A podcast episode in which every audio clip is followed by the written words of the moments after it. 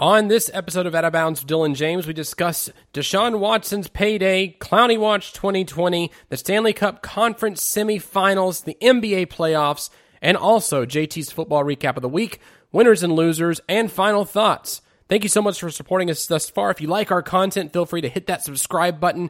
Leave us a review and a rating as well on Apple iTunes, Stitcher, um, iHeartRadio, all of those podcast distribution channels. Wherever you listen to our podcast, feel free to subscribe. Follow us on Twitter, OOB Podcast, Instagram, OOB Podcast, and also our Facebook page, Out of Bounds with Dylan James. Now let's get into the show.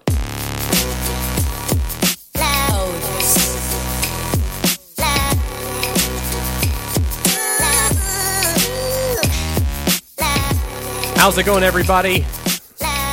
It's another Saturday, beautiful Saturday in Orlando, Florida, and JT and I are here to talk to you about sports once again. JT, I'm very impressed with us. I, we have actually had three shows in a row, a consistent schedule. It's been fantastic. Yes, Dylan, this is very uh, unusual with everything going on right now, but we've managed to keep a consistent schedule with the show, which is very good for our, our loyal listeners, you know, who enjoy our content that we've been posting on the podcast and other things.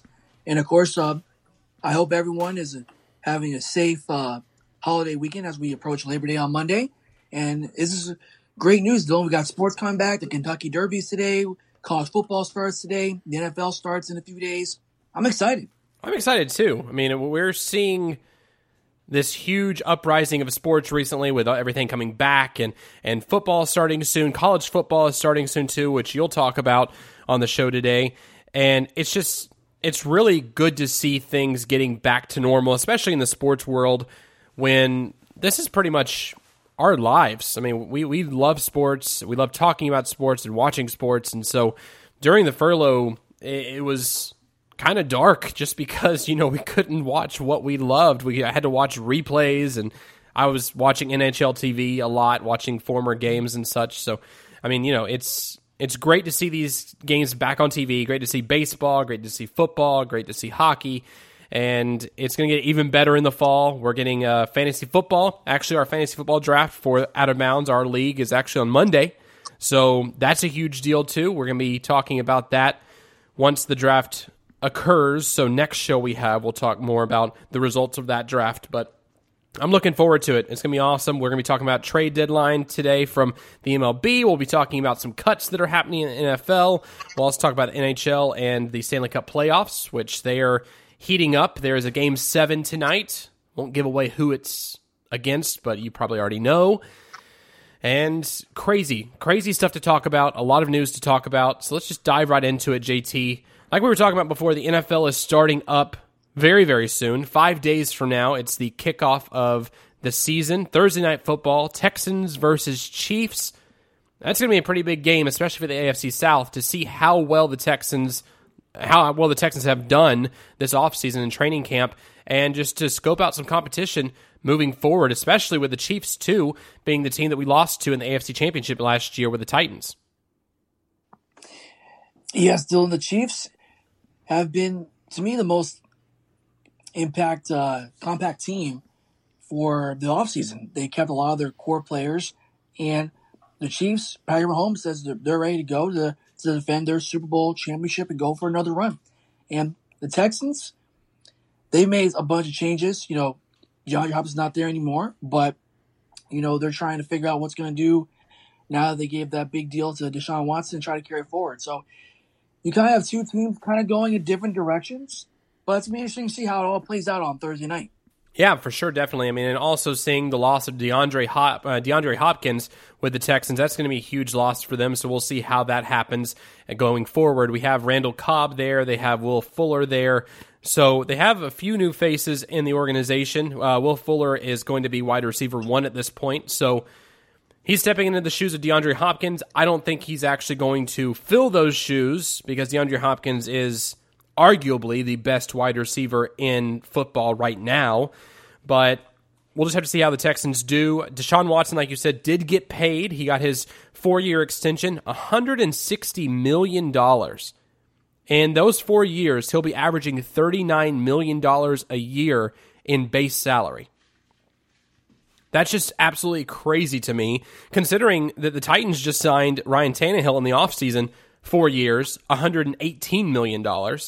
So if Ryan Tannehill produces the way he did last season, especially in the playoffs, I mean, in the playoffs he was okay, but in regular season, um, having the completion percentage he had, having the the yards per attempt, things like that. I mean, it's going to be a steal for the Titans, and I don't really see Tannehill regressing that much in this system from what he had last season because last season he had great stats, had a great team around him, had a great offensive line. Taylor Lewan was out for the first six games um, for suspension, and and that was when we actually had Marcus Mariota there starting the as the starting quarterback. So now we have Ryan Tannehill. He had a fully healthy offensive line last season. He had Derrick Henry with him as well. It, it just and we also have AJ Brown in his second year. We have Corey Davis as the wide receiver two, which it sounds like he was battling some ailments last year as well. So seeing him fully healthy in the system might be a good thing, and we'll see him produce too, and hopefully he produces because he was our first round draft pick a few just only a few seasons ago. So you know, eh, big thing for the Titans, but it's crazy to think the comparison between the Deshaun, Deshaun Watson deal and the Ryan Tannehill deal. Yes, Dylan, that's a good point you mentioned, and we'll just have to see how.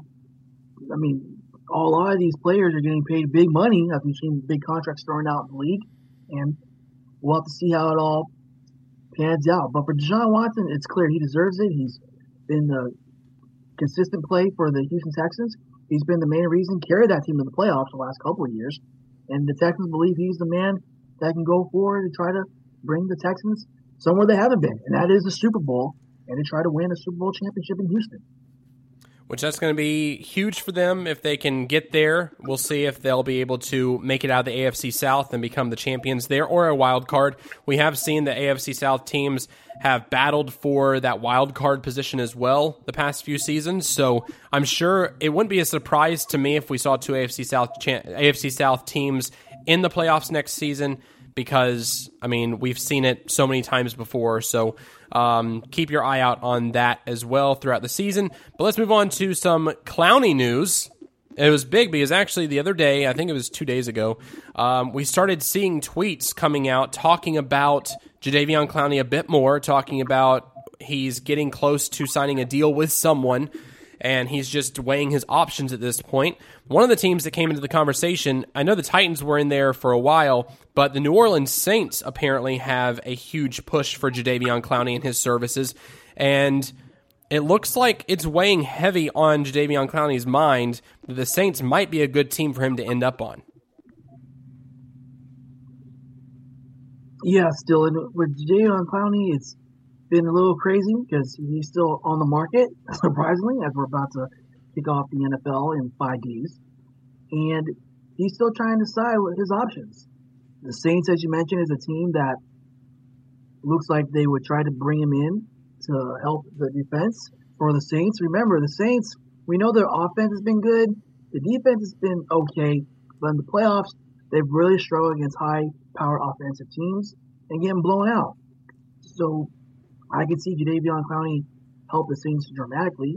He could also help the Titans because the Titans, even though our defense was really good this past year, and our offense, you know, carried the load with Derrick Henry, I think Jadeveon Clowney could fit Mike Vrabel's uh, defensive scheme system better and help keep the Titans in the race, not just for the AFC South, but make a deep run in the playoffs. Remember, we lost in the AFC Championship game to the Kansas City Chiefs. One more win, Dylan, and we would have gone to the Super Bowl, the first time in like nearly 20 years.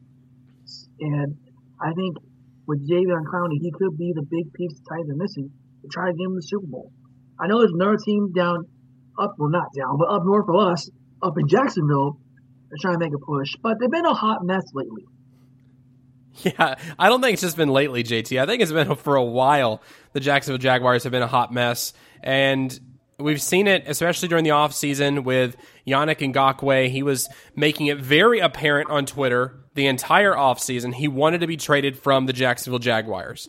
Trade me. I want to go somewhere else. I don't want to stay here in Jacksonville. God be the glory. Jay, trade me now. But I need to get out of here. The entire offseason, I've been seeing tweets from Ngakoue, um, God's plan, um, things like that. And so I think the Saints have many, many issues. That's a team that I don't think Jadeveon Clowney would want to go, especially since he's probably wanting to find a contender.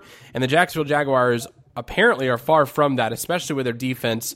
It's just not good in Jacksonville. It's not what it was before just a few seasons ago. And we saw a lot of other players, key players from that defense, leave recently as well. And it doesn't look very good for the Jacksonville Jaguars, although they do have cap space, so they can offer him a pretty good contract. If they did offer him a contract, it looks like um, per uh, over the cap, they have thirty four point eight million dollars in cap space. So, and that's before the cuts today as well. So that's a huge a huge number for the Jacksonville Jaguars. They could possibly make a push for him. But again, I think he's looking for money, but he's also looking for a team that can contend. And New Orleans Saints and the Titans, those are two teams that do contend year in and year out, especially with the Titans being contenders the past few seasons. Um, and I think that even this season, having that core structure back in their organization, I think they will continue to be a very, very strong force in the AFC.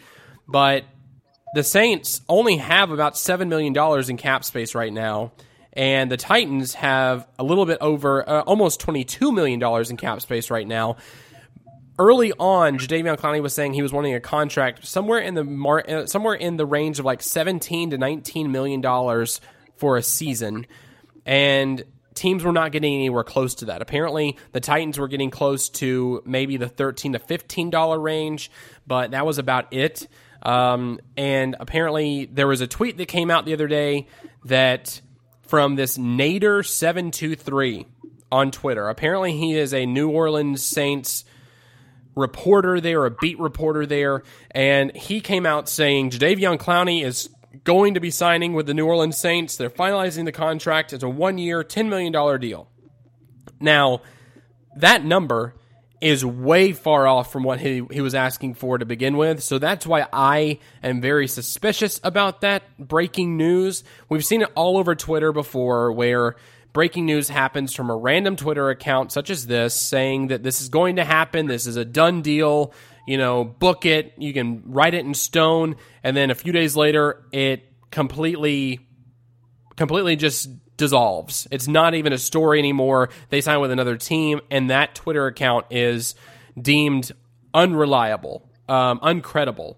And we'll talk more about that. That's my final thoughts this afternoon. But yeah, I, I think that Jadeveon Clowney will be signing with either the Saints or the Titans. I don't necessarily think it's going to be the Saints because of the cap space situation. And also, on top of that, they have Alvin Kamara sitting there with no contract yet, no contract extension, and to see what he's done for that team in New Orleans, for him to see them going so far to try to sign Jadeveon Clowney and not even worry about his contract, not worry about his extension, how does that make Alvin Kamara feel? At that at that point, I, if I were Alvin Kamara, I would say, "Look, I just want to go somewhere else now.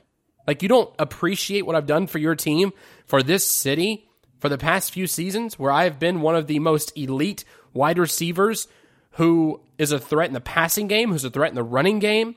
I, it's it's just mind boggling to me that they're completely discrediting the work that Alvin Kamara has put in for the New Orleans Saints and trying to get in on the sweepstakes for J- Jadeveon Clowney. At a certain point, I think Clowney is just doing this to try to get more money from the Titans. I think that this is just a money grab from Jadeveon Clowney. And also, his agent had told him to wait until the cuts had happened. That way, there'd be other teams that might have freed up money that would possibly be in the conversation to give him a contract as well but his contract, his agent actually got fired this morning, so that's huge news as well. And he has a new agent now, so I don't know what's going to happen. I, I'm at this point, I'm saying, you know what? If he signs with the Titans, great. If he signs with the Saints, okay, that's fine. Let's just get this over with. Let's get this story out of the way. Let's find something else to talk about and move on. I think it's just at that point now, it's just you're beating a dead horse.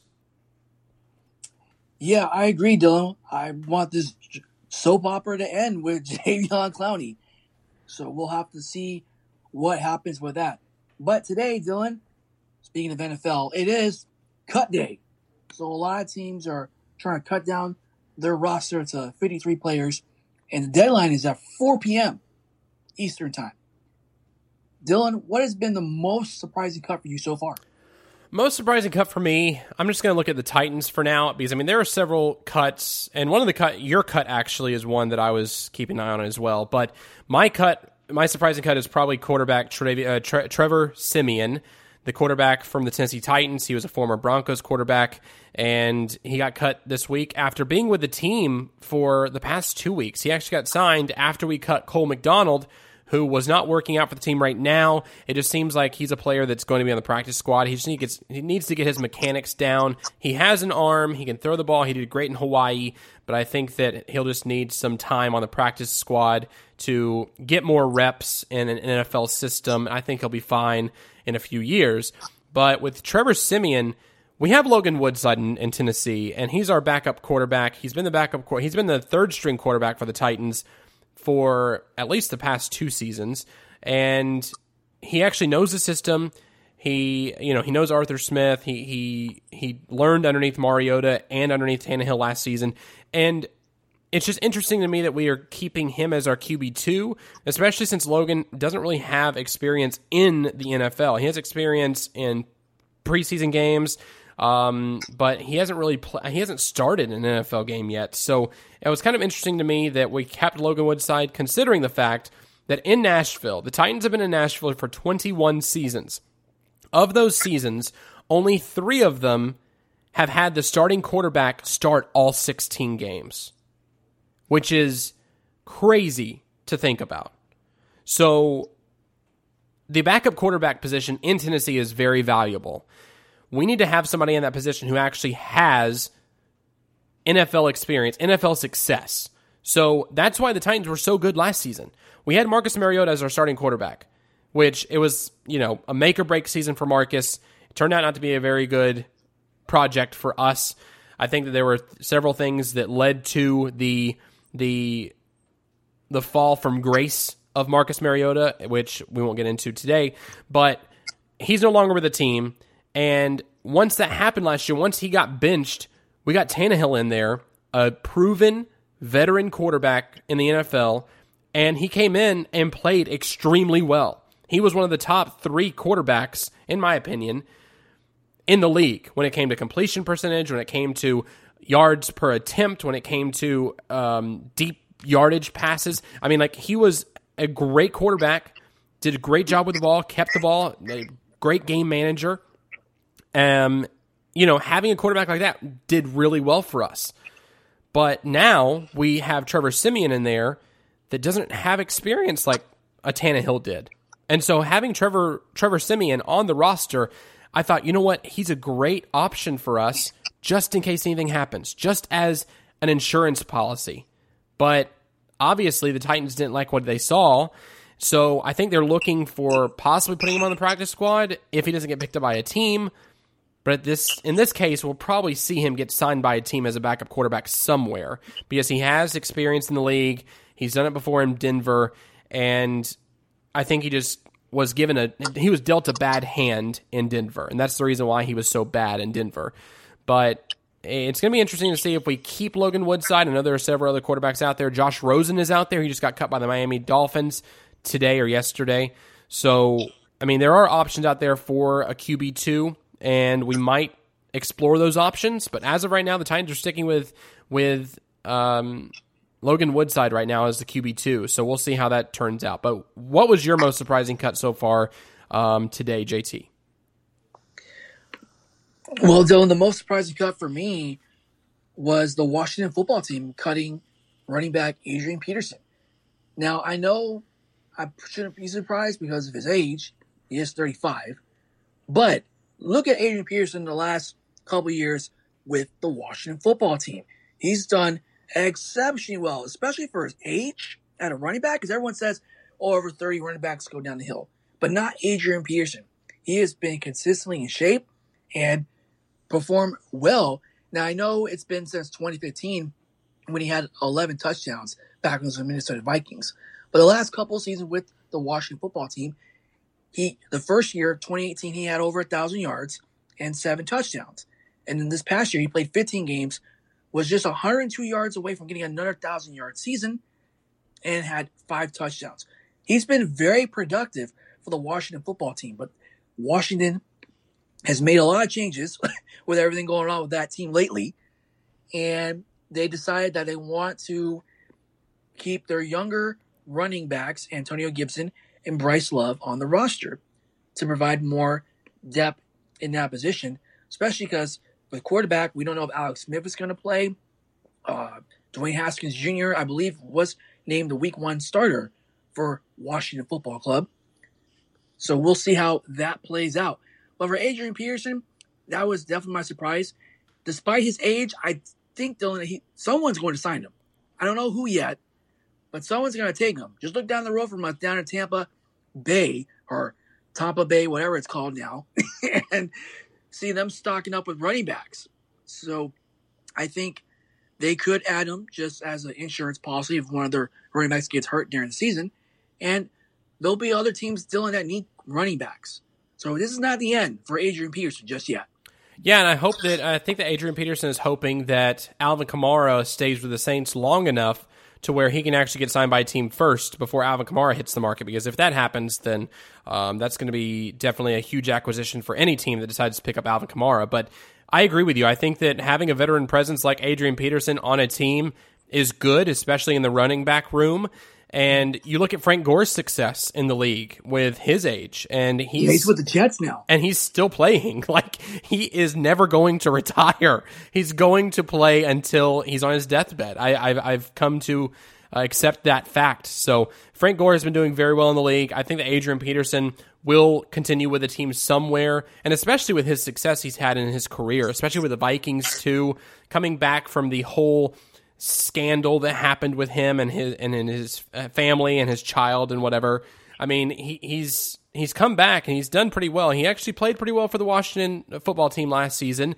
Didn't play that much. He wasn't a starting caliber running back, but I mean, he, he came in when he needed to come in and made the plays when he needed to make plays.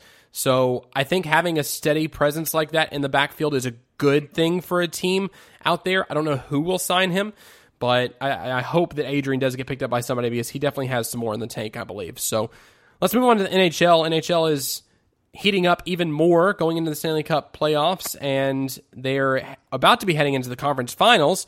We have a few teams that are in the conference finals already, but let's just talk about the Eastern Conference first. The one series that actually was decided pretty quickly was the Lightning versus the Bruins, which was a surprise to me. I thought it would probably go seven games, but it clearly didn't. The Lightning came into game three and won against the Bruins seven to one, just blew the doors off the Bruins in that game.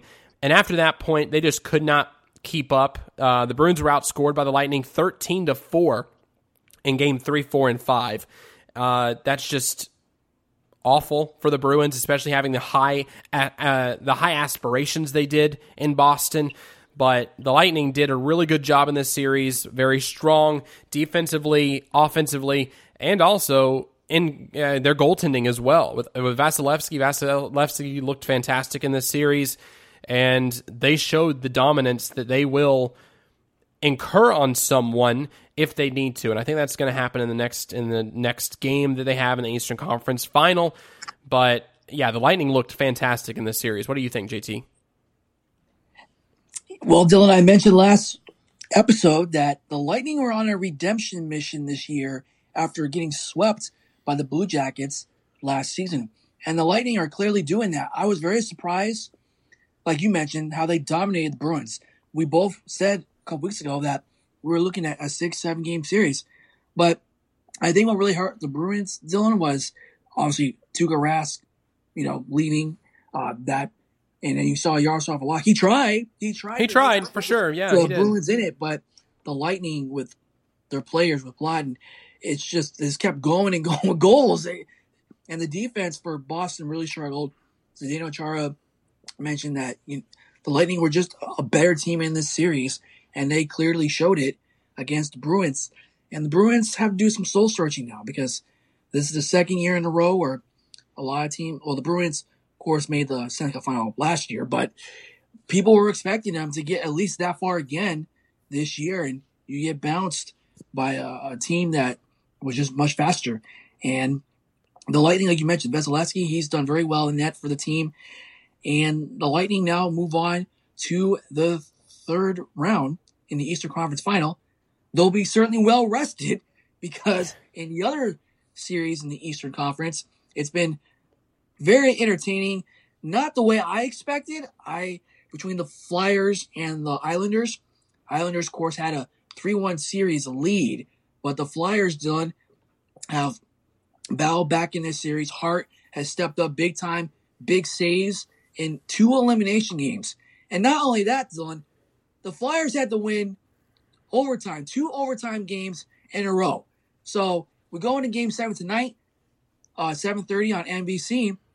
The Islanders, I feel like, Dylan, the only way they're going to win this game if it doesn't go to overtime. What do you think? Yeah, I think so too. I mean, the Flyers are giving it to the Islanders at this point. I mean, the, the momentum has swung into the Flyers' wheelhouse, and you know, I think the Flyers are going to do really good things in this game tonight.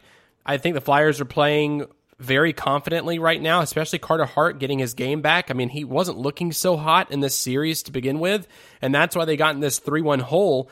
And this series, and also the two other series in the Western Conference, all three series went to a three, uh, were down 3 1, and they all went to game seven, which we'll talk about the game sevens that happened last night in the Western Conference in just a moment. But yeah, this, this game is going to be very, very tough for the Islanders. I think the Flyers just have the all the momentum right now, and you know they, they, are deflated at this point. They had a three-one lead in this series, and they gave it up. And now we're seeing why the Flyers were the number one seed going into the playoffs this year. I mean, I, I think that after the round robin games, we saw the Flyers wanted. They came in, they had an objective, they wanted to show everyone they they deserved to be there, and they did. They've proven it and now they're in the Eastern Conference semifinal, and you know it, they're one game away from getting to the Eastern Conference Finals. And I think they'll be able to do it. I, th- I think they'll be able to come in there and show the Islanders why they're the number one seed and why they're so powerful. Um, again, like you said, just from uh, from top to bottom, this team has just done very well, especially in the two eliminations games they've had. It's going to be a very very tough ride for the Islanders. I, I wouldn't mind seeing the Islanders win this series, but uh, it's it's very tough for me to choose the Islanders over the Flyers in this situation because the Flyers are just playing so well right now. Yeah, Dylan, as you mentioned, Carter Hart, he stepped up big, double overtime, uh, 49 saves, 0.924 save average, and he's done. He's been the reason turning that series around to keep the Flyers in it, and it'll be interesting to see. I, I guess I, we both picked the Islanders in the series, but if the Flyers bounce back, hey, this is a team that is a quick team too, so they could give the Lightning some trouble in the next round. The other thing that's cool with the Flyers doing is a story on Oskar Lindblom. I mean, that's a, a main story. He that's huge, yeah. Cancer coming back with his team and and and helping him out, try to get him through in the in the playoffs. So that's a really cool story as well. But let's talk about the Wild Wild West in the NHL, Dylan. As you mentioned, we had two game sevens, and for one series, we got right.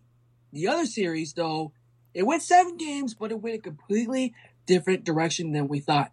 So let's start with the Golden Knights and the Vancouver Canucks. Uh, Dylan, we both knew this was going to be a hard fought series, but Vegas was up early. It looked like they were going to cruise in this series early on 3 1, but the Vancouver Canucks completely turned the series upside down because of one guy. And who was that, Dylan?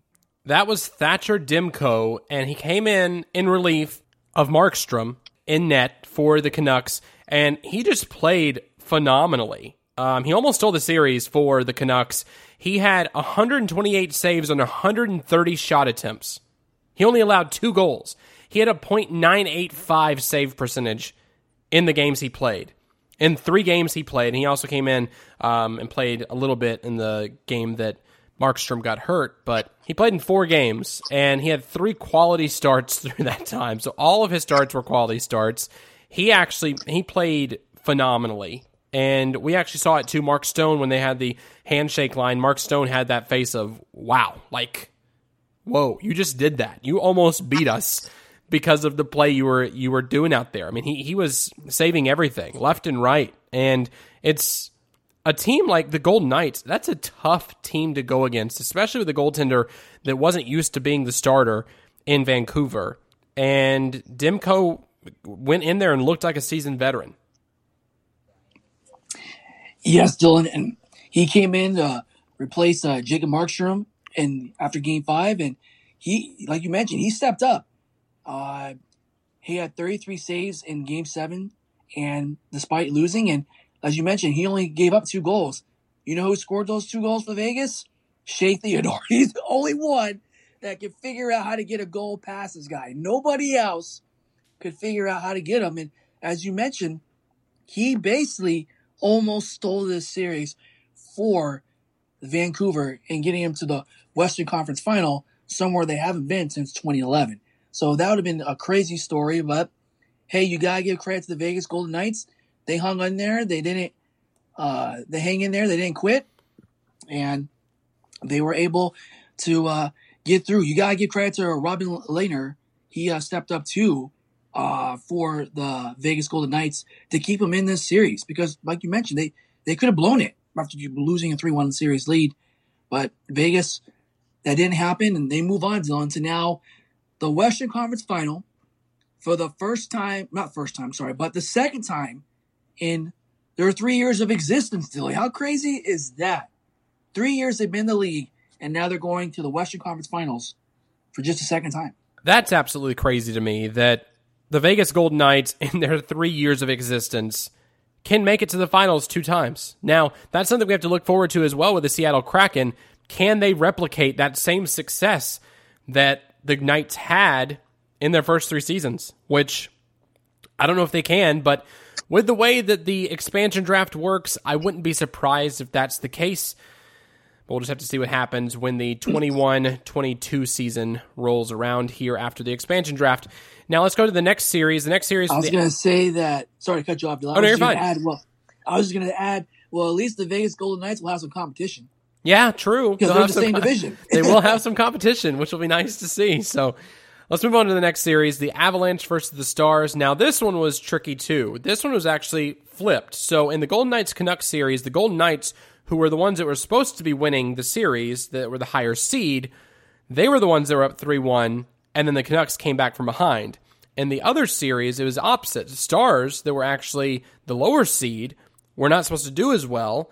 On the back of on uh, uh, Khudobin, they actually got a 3 1 series lead against the Avalanche, who we thought were an offensive juggernaut, that they were just going to come in and just wipe the floor with the Dallas Stars. Although, I think we did talk about this series and said that it was going to go pretty far simply because they're Central Division rivals, which they know each other better than other teams. So, I, I- I think I kind of I think we did talk about them going into a longer series, but I mean we didn't see the Stars coming into the series winning the first you know three out of the first four games. Like that's absolutely insane. And the Avalanche they did struggle with injuries. They had Landeskog come in, um, and he. I mean, he, he was missing from from the game for a little while too, so that was a big piece they were missing. Um, but Nathan MacKinnon was playing well. I mean, they were still scoring. It was just the Dallas Stars were just playing so much better than the Avs during this season, during this series. If I can think of one word that really helped Dallas in this series, it's defense. Now I know Dallas is a Texas, you know, football town, but hockey, the defense really carried this team, Dylan, in this series. You can look at players like Miro Heiskanen. He stepped up really good for Dallas. John Klingenberg stepped up good. And their forwards were really struggling kind of in the early in the series when they were losing. Uh, but Alexander Radulov was very consistent. He got two goals yesterday. Jamie Benn did pretty good as well. Of course, we talked about Dennis Gurianov. He's been the rookie defenseman, but another rookie completely stole the show last night, Dylan, and that was Joel Kiviranta. This guy from Finland, okay? He had only played like 11 games. He's barely been on the team, Dylan, for Dallas the for Dallas the this year. The only reason why he played last night because Cogliano was injured. He was not fit to play. So he played the game of his life, got a hat trick, and scored the game winner to get the Dallas Stars to move on to the Western Conference final, where they haven't been, Dylan, since in the last 12 years. Wow. The, it's been 12 years since the Dallas Stars were in a Western Conference final. So you got to give credit to Dallas Stars. Yes, they blew a 3 1 series lead, but their defense, even though they slipped those couple games, were consistent, kept it very close. And this game was very close. Remember, Dylan, this Avalanche, like three minutes ago in the game, they were winning. They were up four to three, and then literally seconds later, they get back a goal to tie the game, send it overtime before Joel Kiviranta scored the game winner. So for Dallas, you gotta give them credit. This is a team that I don't think any of us expect to get this far, but hey, they did it. They're gonna give Vegas all they can handle. But for the Colorado Avalanche, Dylan, this is now what the second year they got bounced in Game Seven, second year in a row. And I know the Avalanche were banged up because b- both their goalies were injured in this series. Uh, it's just stepped up big for the Avalanche to keep it close. And Nathan MacKinnon, we talked about him. You talked about him a little earlier, but he had no goal, no points, nothing to show for in this game. Dylan, he's the best player. You got to step it up for your team in a game seven if you want to keep your team alive in the series. Vladimir Namestnikov scored for the Avalanche as well. Of course, Andre Burakovsky, former Capital, he stepped up big too.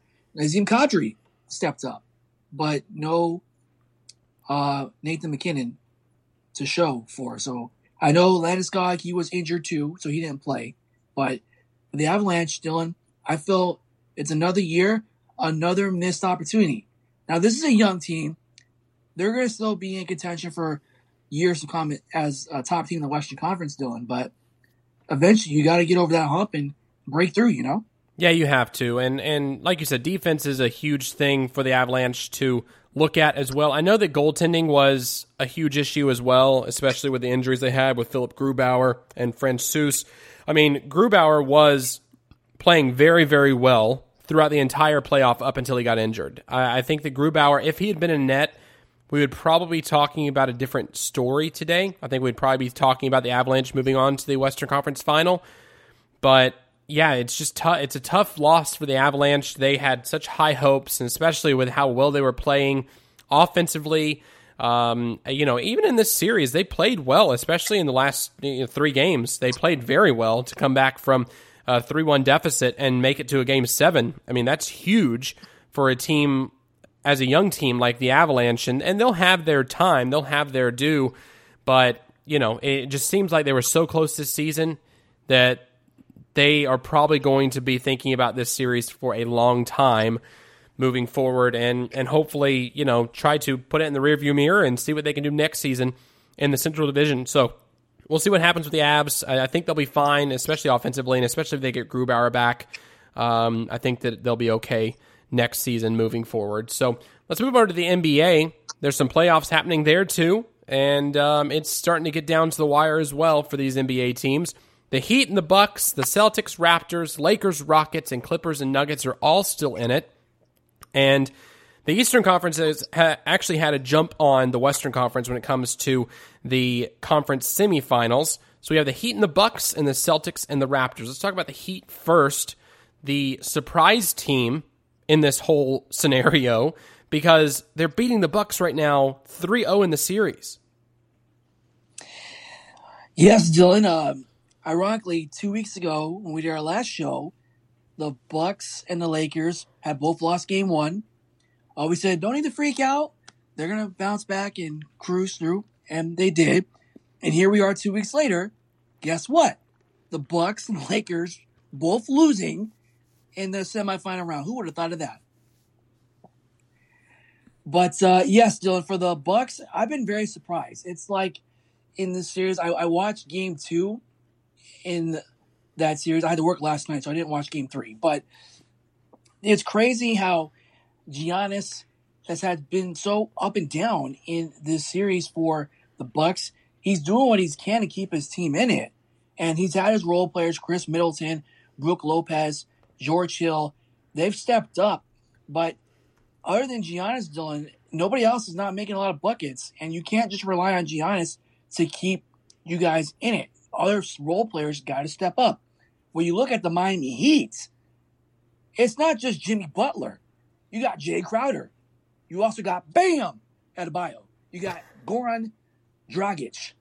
And you got Tyler Herro. These guys have stepped up. And you also got, of course, former Warrior and Memphis Grizzly, Andre Iguodala yep. on the roster as well. And he's he's won a championship and he's helped that team out as well. So what's helped the Heat, Dylan, is they play great defense. Everybody's contributing on that team. It's not just Jimmy Butler. Everybody's contributing. The game I watched, game two, that the Heat were able to win on a controversial foul call where Jimmy Butler had scored basically a free throw for them to win the game. It was a crazy game. But the Heat, Dylan, this team plays by committee. Everybody's stepping up. In game two, they had seven different players score double digits. Seven. And in this game, everybody has stepped up in the game three last night. Jimmy Butler, Jae Crowder, Bam Adebayo, Goran Dragic, all these guys, Tyler Herro, they've all stepped up big for the keep. And now they put the Bucks on the brink of elimination elimination, excuse me. Elimination because they play tomorrow. And I know Giannis is saying that hey, anybody's been down 3-0, if anybody can come back with 3-0 series lead, it's us. But Dylan, this ain't hockey. This is the NBA. No team has come back from a 3-0 series deficit to win a series. Teams still have gone 0 and 139.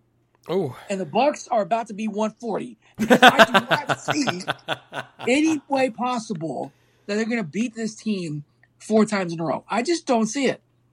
Yeah, And I I mean, wanna- it, it's it's crazy. I mean, you see six players on that roster during the playoffs this year who have averaged double digits, and for the Miami Heat, eh, they- they're just they're looking like a dominant team. They're playing very well. They're playing smart team basketball, and they're stepping up when they need to step up.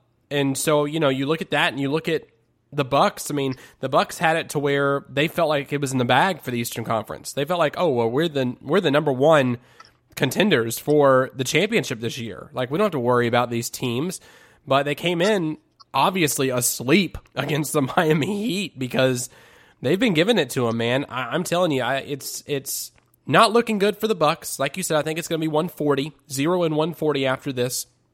But you know, uh, the Bucks need to do some soul searching uh, this offseason because Giannis too saying that he wants to stay in Miami, uh, he wants to stay in Milwaukee. Um, you know, at this point, it's like, do I really want to stay here or not? You know, I mean, if you're not going to make it to the final, to where you have a shot at possibly getting a playoff MVP and things of that nature, I mean, I I, I would probably look for somewhere else. I mean, you, you might need to pull LeBron James and and you know make the decision 1.0 for Giannis. You know, Yes, Dylan, those rumors are, are going to heat up again whenever the Bucks seasons end. And for Giannis, eh, I understand he wants to be loyal to Milwaukee, but you have to also look at other options. And you see what the trend is lately. All these superpower teams from the Lakers, what's going on, what Jimmy Butler's trying to do in Miami. And while the Sixers have tried, the process has not worked out for them so far.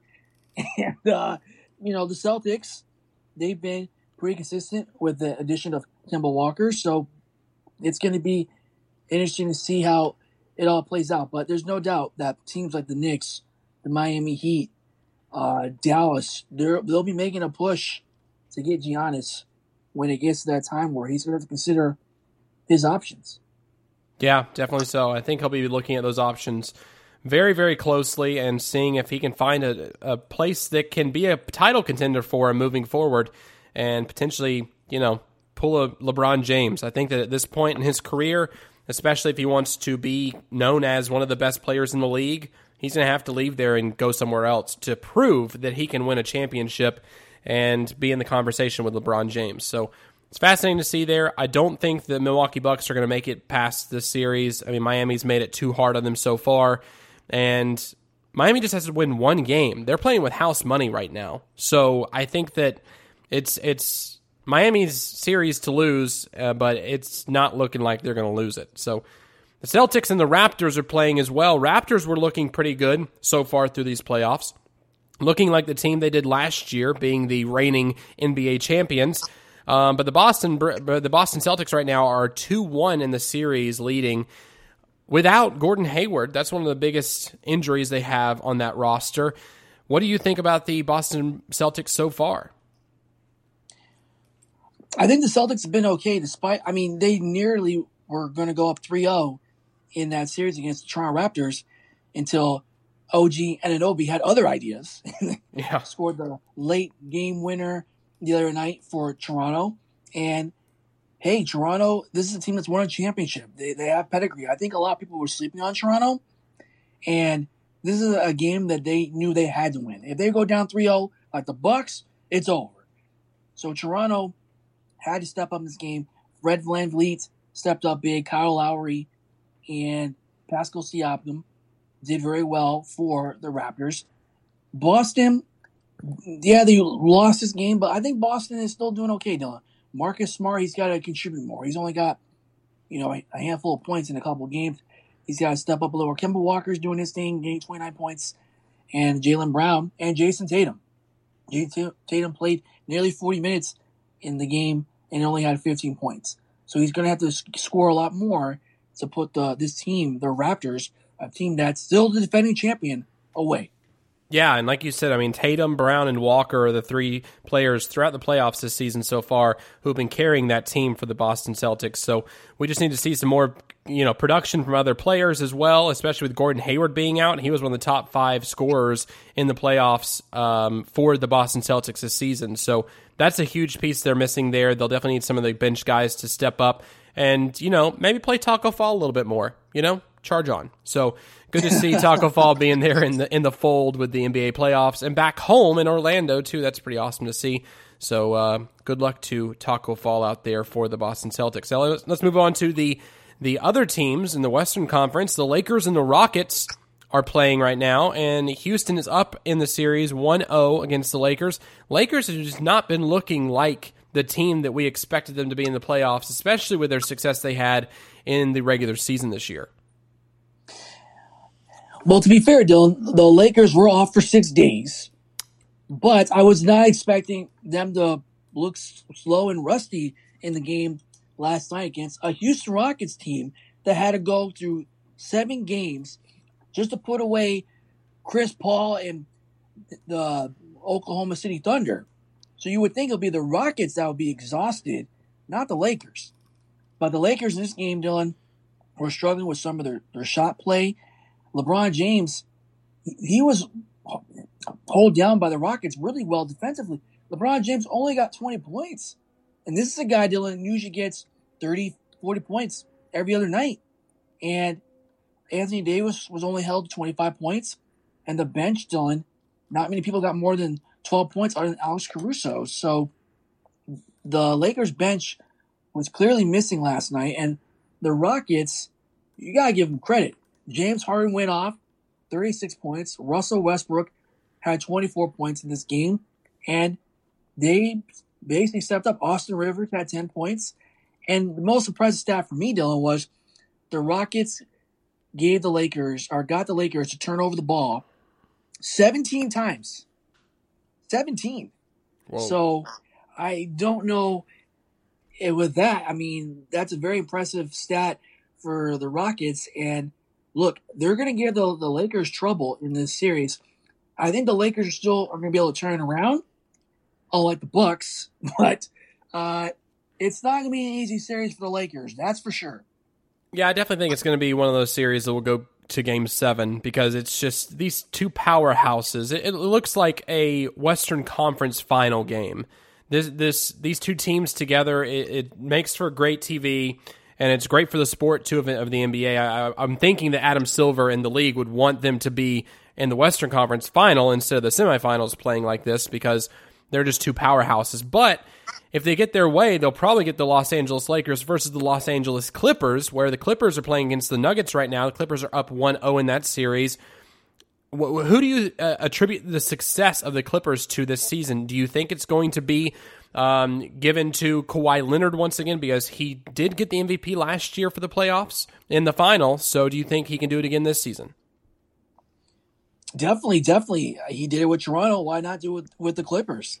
And Kawhi Leonard, he's been on the mission to carry the, the Clippers team.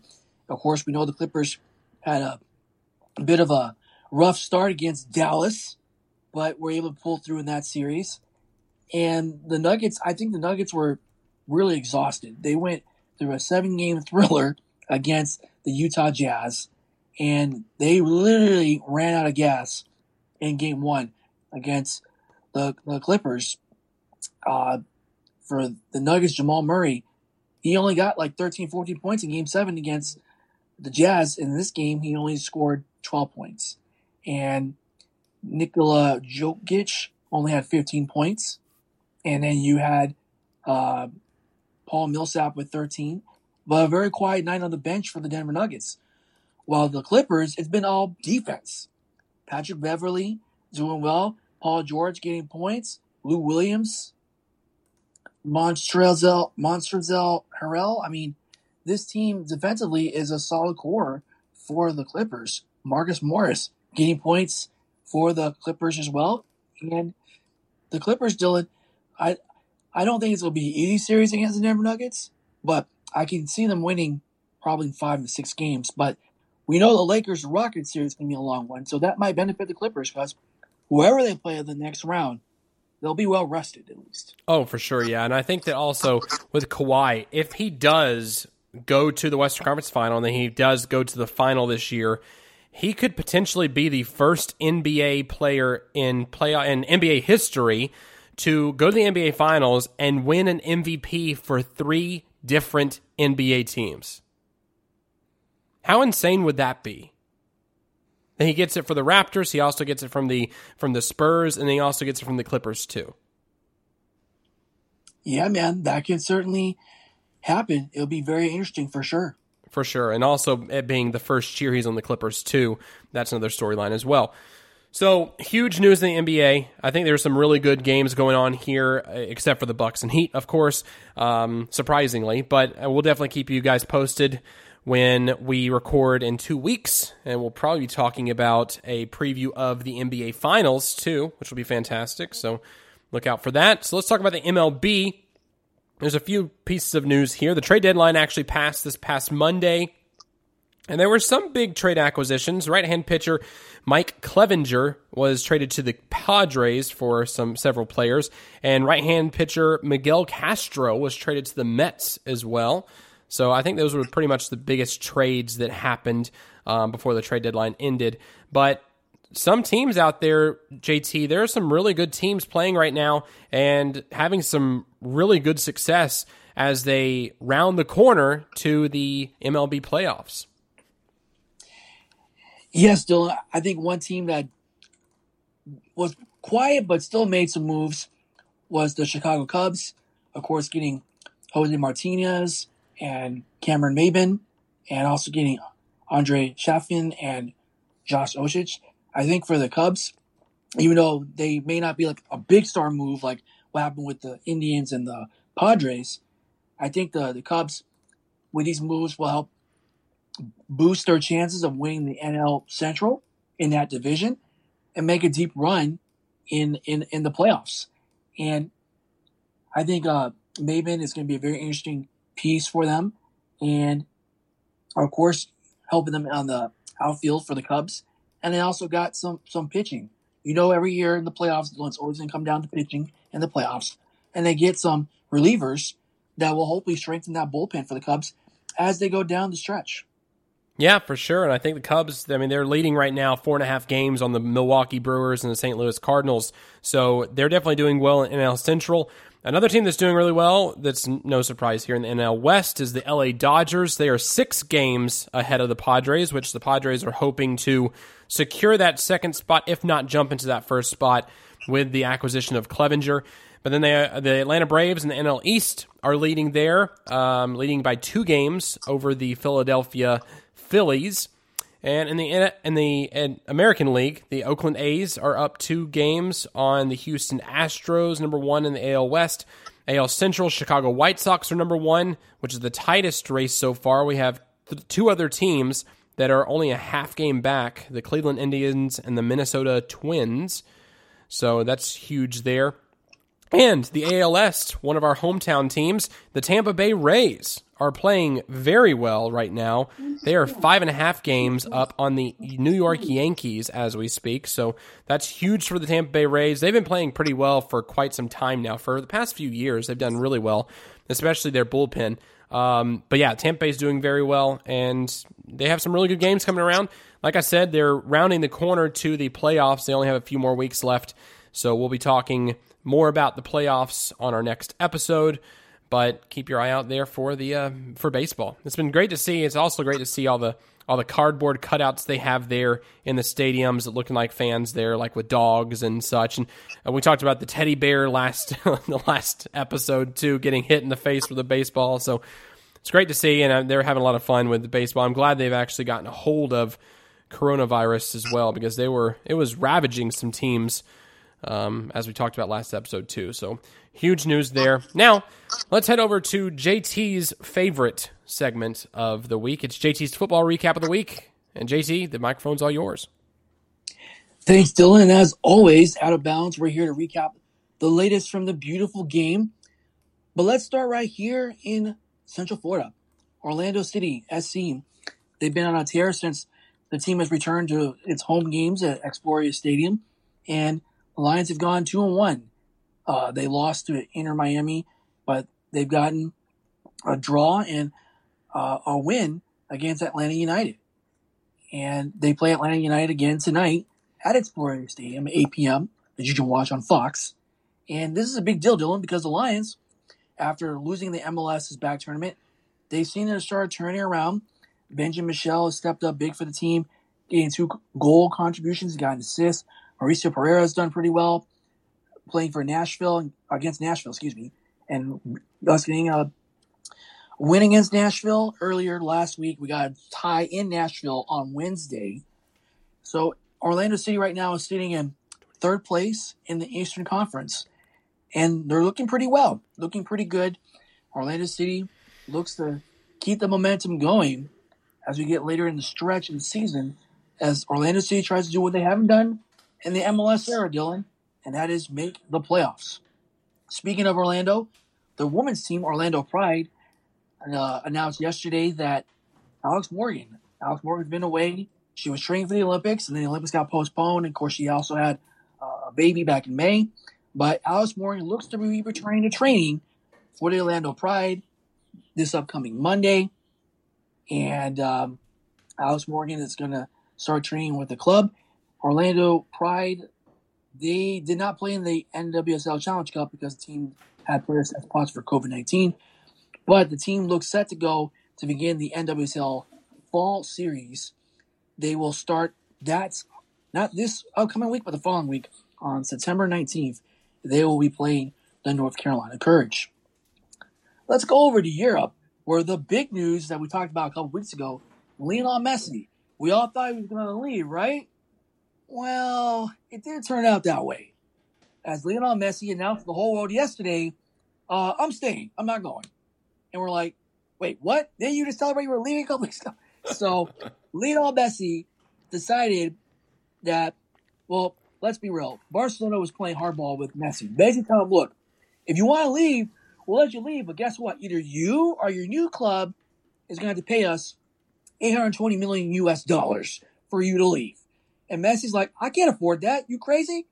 So, uh, and Manchester City's like, well, we don't want to break the bank that much. We want you, but we're not willing to break the bank for it. So Manchester City, Inter Milan, Paris Saint Germain, they were all looking at bringing in Messi, but weren't willing to break the bank. So Messi's like, well, I, I guess I'm going to have to just deal one more year here in Barcelona. Do I want to be here? No, but I'm just going to have to deal with it for one more year. So Messi told everybody he's going to stay. Uh, it's going to one year left in his deal. I think Barcelona is hoping and praying that he stays, Dylan. But from what I'm seeing with Messi, look, Barcelona is taking a risk because he can walk away for free next summer after the Euros and Copa America and all that goes on next summer. Which he probably he will. Yeah, he probably so will. if I'm Barcelona, the next transfer window is January. So if you can't get a contract extension by then, you need to sell him because you don't want to lose him for nothing.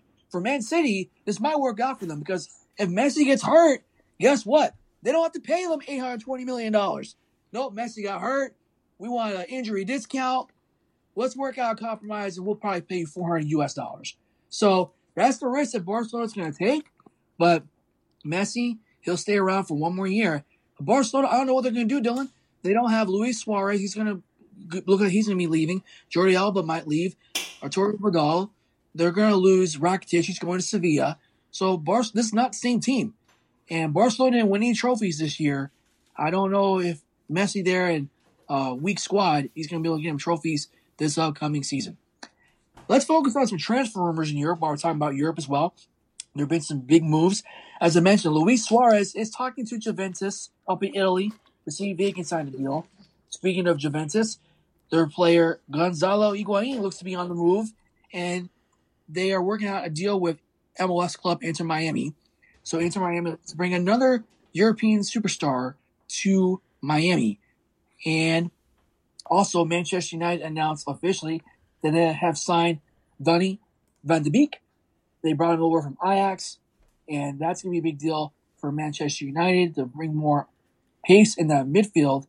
And they're also looking at trying to get Jadon Sancho from Borussia Dortmund. And we'll see, Dylan. Lots of transfer rumors going around with players moving up and down. We'll have to wait and see how it all plays out in Europe. But that will do it for my football recap of the week. Let's move over to some winners and losers. I'm going to go with mine first. My winner this week is the Tampa Bay Lightning because they put it away. They won their series 4 to 1. They were able to get that monkey off their back from last season, losing against the Columbus Blue Jackets in the first round. And so now they're moving on to the Eastern Conference Finals and I'm sure the city of Tampa Bay is excited about that. I'm sure the players are excited. And kudos to them. They, they have been one of the strongest teams in the league for the past few years now. And now they get to prove it in the conference finals. Let's see if they can actually make it to the Stanley Cup finals and also make it to where my bracket is correct this year in some form or fashion. My loser this week is going back to soccer news Lionel Messi. Just this whole situation with him and wanting to go somewhere else with Barcelona and not play out the last year of his contract. Uh, just focus on soccer for one more year. Just go to Barcelona, play your one more year, and then you can leave after that. Why did you have to make this huge debacle? You knew something like this was going to happen in the sense that Barcelona is going to be asking for a lot of money for Messi to be signed somewhere else. He was going to be asked for a lot of money to void his contract. And so at that point, just play your one year. I understand that it's one year that's it's it's a year of eligibility for you, essentially, um, for you to get another championship under your belt. But at the same time, just relax. It's okay. Play one more year with Barcelona, give it your best, and then guess what? You can break the bank next year for a team to pay for you. So you're fine. You're okay in Barcelona. We'll see where you go next season. So, JT, what are your winners and losers, sir? My winner this week is another Florida team, the Miami Heat and they've been heating up, Dylan. Doing really well in this series against the Milwaukee Bucks. They beat the Pacers in the last round. I think a lot of people were sleeping on this team, Dylan. And Jimmy Butler, he said it last night. No one respects us. No one believes in us. No one thought we were going to win. And look, we're one game away from putting the Bucks away. And I'm like, all right, Jimmy Butler, I hear you, but slow your roll a bit, man. Uh, just three games so far, it could still turn around. You never know. But yeah, you put the Bucks away, hey, you're one round away from the NBA Finals. And Jimmy Butler, hey, people were questioning why do you leave Philadelphia to go to Miami? What are you doing? Looks like so far he's made the right decision. And look, the Heat are playing like a team. So I think though, in the Miami Heat have a real shot to win the NBA championship this year if they can beat the Bucks. And the Philadelphia 76ers, uh, where you guys at? yeah, I right. I can't hear you. I can't oh hear you. Where you at? gosh. All right. My loser this week is going to be Jadeveon Clowney. And we talked about this earlier, Dylan, in our football segment. But Jadeveon Clowney, what are you doing? You you had your agent, you fired him, then you bring him back, then you fire him again, and you still don't have a job in the NFL. What are you doing? Make up your mind. You're a very talented player. Pick a city, go somewhere, and just play. I mean, unless you want to do a Le'Veon Bell and just sit out a season and try to sign next year, I mean, I guess that's fine too. You want to do that, but make up your mind. Let us know what do you want to do, please. There you go.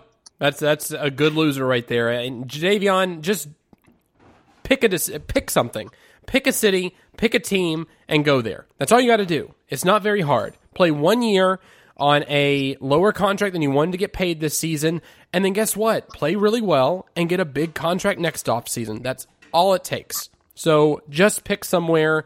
Let's end this Clowney Watch 2020, please, and let's talk about something else. All right, let's move on to final thoughts. JT. All right, guys. So my final thought's going to be about college football. College football officially kicks off this weekend, and I know there's not a lot of big marquee games. Yeah, you got SMU against Texas State, uh, and then you have Memphis against Arkansas State. That's probably the big game. That's going to be the late game tonight.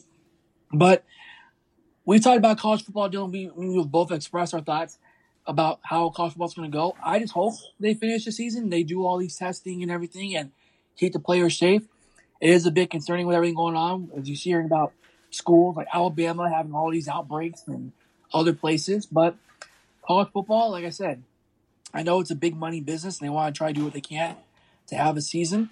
Uh, I know TCU was supposed to play today, but their game got delayed uh, due to positive test with COVID. So hopefully, Dylan, they'll they'll get through the season okay. Uh, as long as everyone does their part, do their responsibility, and you know, stay safe, distance, wear a mask, all that good stuff. We we we hopefully will get we get through the season okay. And I know the Big Twelve, uh, Texas, we play next week against UTEP. That'll be our home opener before we open Big Twelve play at the end of the month. I know Dylan, you're SEC with Tennessee. They play at the end of this month, but uh, yeah, hopefully, Dylan, you know, college football with ACC, Big 12, and SEC so far planning to move forward with the games, it all goes okay and we get through it. The only thing I'm worried, or not worried, but wondering about is since the Big Ten is sitting out, there was talk that they were going to maybe play next month, but they pushed those talks back to like Thanksgiving or Christmas. And I'm not sure what the Pac 12 is going to do yet, but it'll be interesting to see if those other two leagues play till later. They're talking about playing in the spring. So I'm like, what's college football playoff going to do?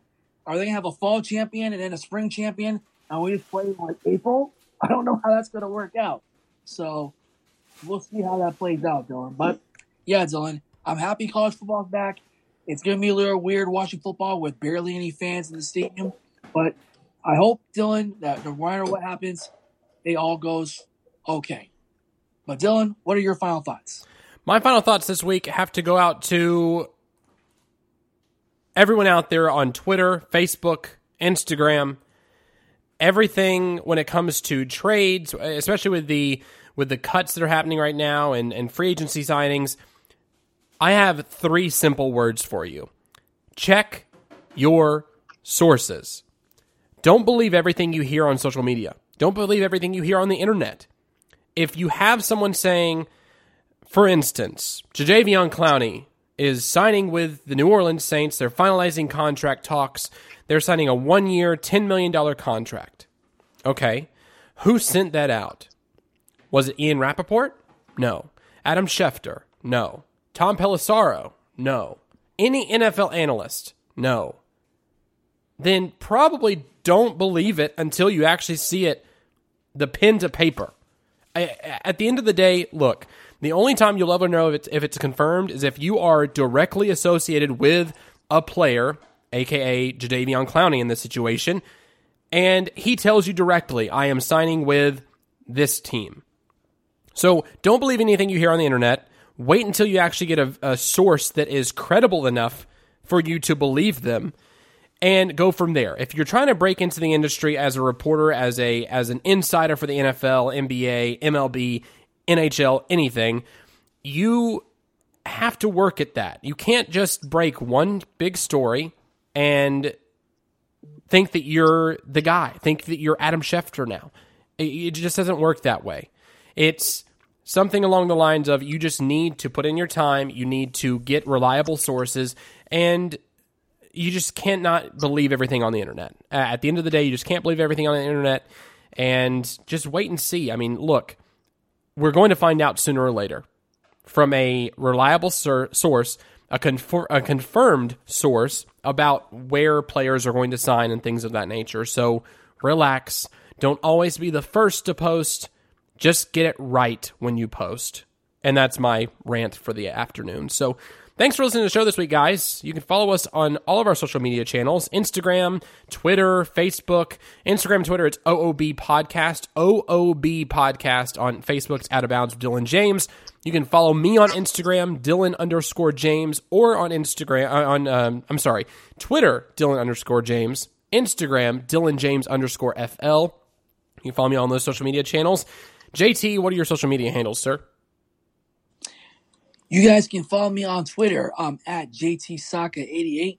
That's at JTSOCK888. You can also follow me on Instagram at JT Soccer Sports. And yes, Dylan, I agree with you.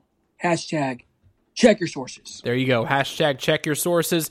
Thank you so much for listening for this week, guys, and we will talk to you next time.